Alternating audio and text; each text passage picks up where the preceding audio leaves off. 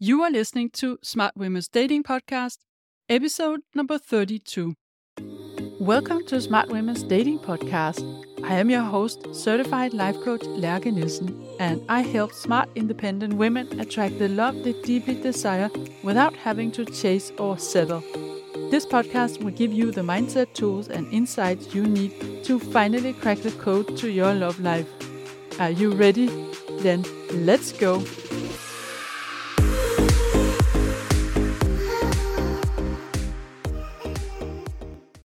Hey friends, welcome back. I've so much looked forward to record this episode because I know it's going to help a lot of you, and the content I'm going to share today is something I would have loved to know myself many years ago. So this is the last episode in a series of three about love and attraction, and if you haven't listened to the other two, I recommend you start with them, or at least do yourself the favor of listening to episode thirty-one before you listen to this one, because that's where I share some basic concepts of attraction and what determines who we are attracted to. Now, to say it very briefly, last episode I talked about how to stop being attracted to someone you know is not good for you. And in this episode here, we're going to dive into the question of whether you can do the opposite. Can you build attraction to someone you know is a good match, but where you just don't feel any immediate attraction? There isn't really a spark. And it's just too bad, because you can see this guy has great partner potential. He does all the right things, and you know he would be such a loving and amazing partner. If you look at it from a coaching perspective, attraction is a feeling, and it's created by a thought. And if you want to know more about the connection between thoughts and feelings, then go check out episode twenty-eight about how to coach yourself. So the thoughts you think about him and what you choose to focus on really matters. And as I explained in episode thirty-one, once you have identified the subconscious reasons you feel attracted to someone, they are no longer subconscious, and you get to change that. Having said that, I do believe that there are people we find a lot easier to feel attracted to, and you shouldn't have to coach yourself two hours a day to push yourself to feel attracted to someone. Then he is likely not the right one for you. But you do have some influence on whether attraction develops or not. You can make it possible. You can optimize your chances of feeling attracted to someone if it serves you. And I want you to have an idea of how to do that. But let's just take a look at when you would want to investigate if you can develop attraction for a man. You can imagine that you have on the one side your feeling of attraction towards a man. Let's call it your attraction score. It could be from one to ten. And then on the other side, you have everything that we could say falls under the concept of partner potential. We're talking about reliability, consistent interest, taking initiative, and so on. And then you can imagine four different scenarios. One is where the attraction is high and the partner potential is high. And this is, of course, a man you want to continue dating and see how things develop. This could be someone for a long-term relationship with you. Then there is the scenario where the attraction is low and the partner potential is low as well. This is clearly not your guy. You want to let him go. Then you could have a high attraction and a low partner potential. And this could, for instance, be the emotionally unavailable man, the hot and cold guy that you feel attracted to, but you can see there is not a lot of good partner potential showing up there. This is clearly not your guy, but you want to practice recognizing why you are attracted and decide to not let that attraction take all your decisions. And then there's the scenario where the attraction is low, but the partner potential is high. And that's where you would want to be able to at least explore if there could be a basis for attraction. Can it develop down the line? So here are some factors that you are in control of and that will influence who you are attracted to. The first one is time. You want to give it time, get to know a man. There's a kind of attraction that develops over time, and this is the more sustainable kind of attraction that has consent from your rational brain, because you feel it after getting to know him better. This is using the principle of proximity. This could be the example where you realize that he has a great sense of humor, or he's very kind and generous, or something else about his personality that sparks your attraction. And I would say, if you like him, give it at least three dates. If you don't feel any attraction after three dates and you don't find him interesting as a person, then there's no reason to continue dating him. But if you still want to get to know him more because you like him as a person, then continue seeing him. Worst case is that it turns into a friendship, and if you're dating others in parallel, then you haven't wasted any time. The second factor is how you see yourself, and this might be surprising, but your self-esteem does influence who you feel attracted to. If we have a low self-esteem in a certain area, we might not feel attracted to people who we perceive as being superior to us. You maybe have experienced that with men, for instance, who are not attracted to women who are smarter than them or who make more money than them, and this is often a reflection of their own self-esteem. A masculine man with a healthy self-esteem, he doesn't worry about you making more money than him. He thinks it's pretty cool. Your thoughts about you can show up in the sense that if you don't think of yourself as a catch, you could believe that a man is too good, too handsome, or too popular, for instance, and then you don't open yourself up to feeling attracted to him.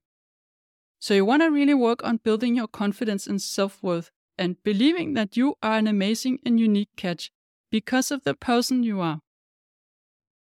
Then there's also the factor of how you think of him, because again, attraction is a feeling created by a thought. So notice how you think of him. Do you shut down the minute you find one small error, or are you open to his humanness? This is very much related to how you speak to yourself too. If we often judge ourselves for every little mistake or flaw, we are also more prone to judge others. But if we are able to be kind to ourselves and not too hard on our flaws and imperfections, it's also easier to tolerate that in another person. And I'm not talking about ignoring serious shortcomings or closing your eyes for big red flags. I'm talking about the small things.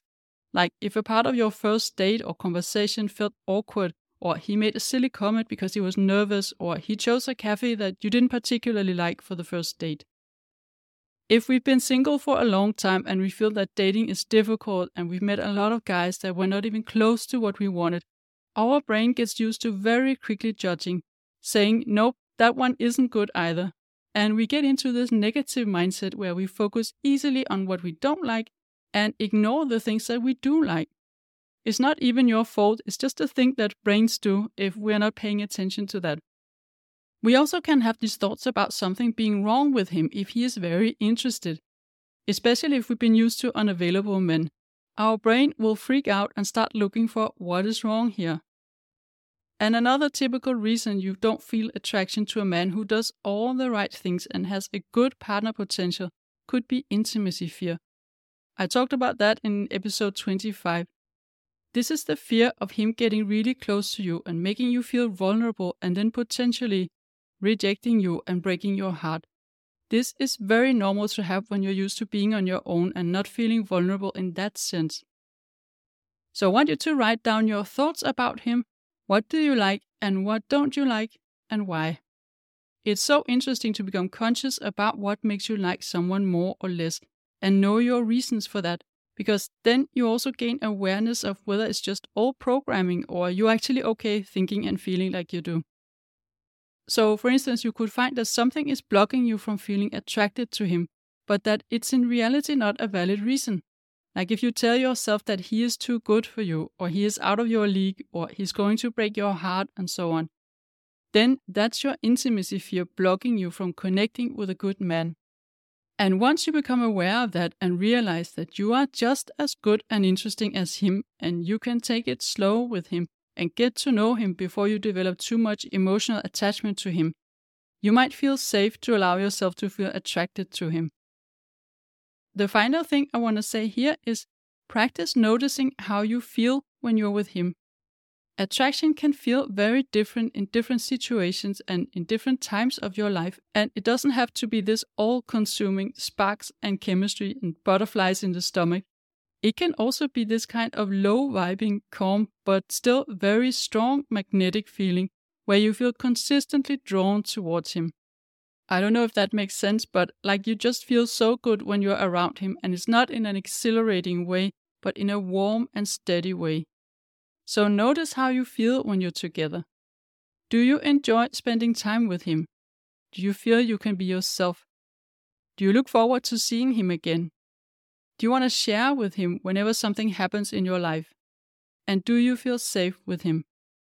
Tune in to that feeling you get when you spend time with him and notice if it changes over time.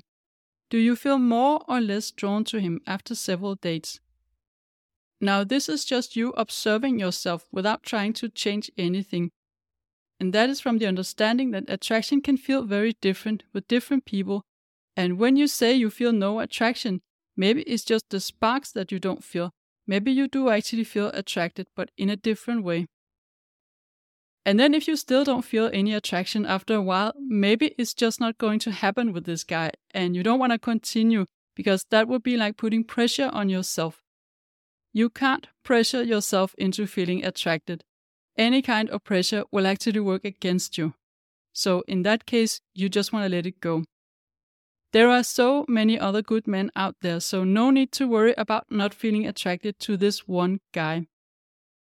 So this is what I had for you today, and I want to encourage you to open up to seeing that attraction can come in different forms, and sometimes it just takes a little bit of time and nourishment to show up. So be patient and curious.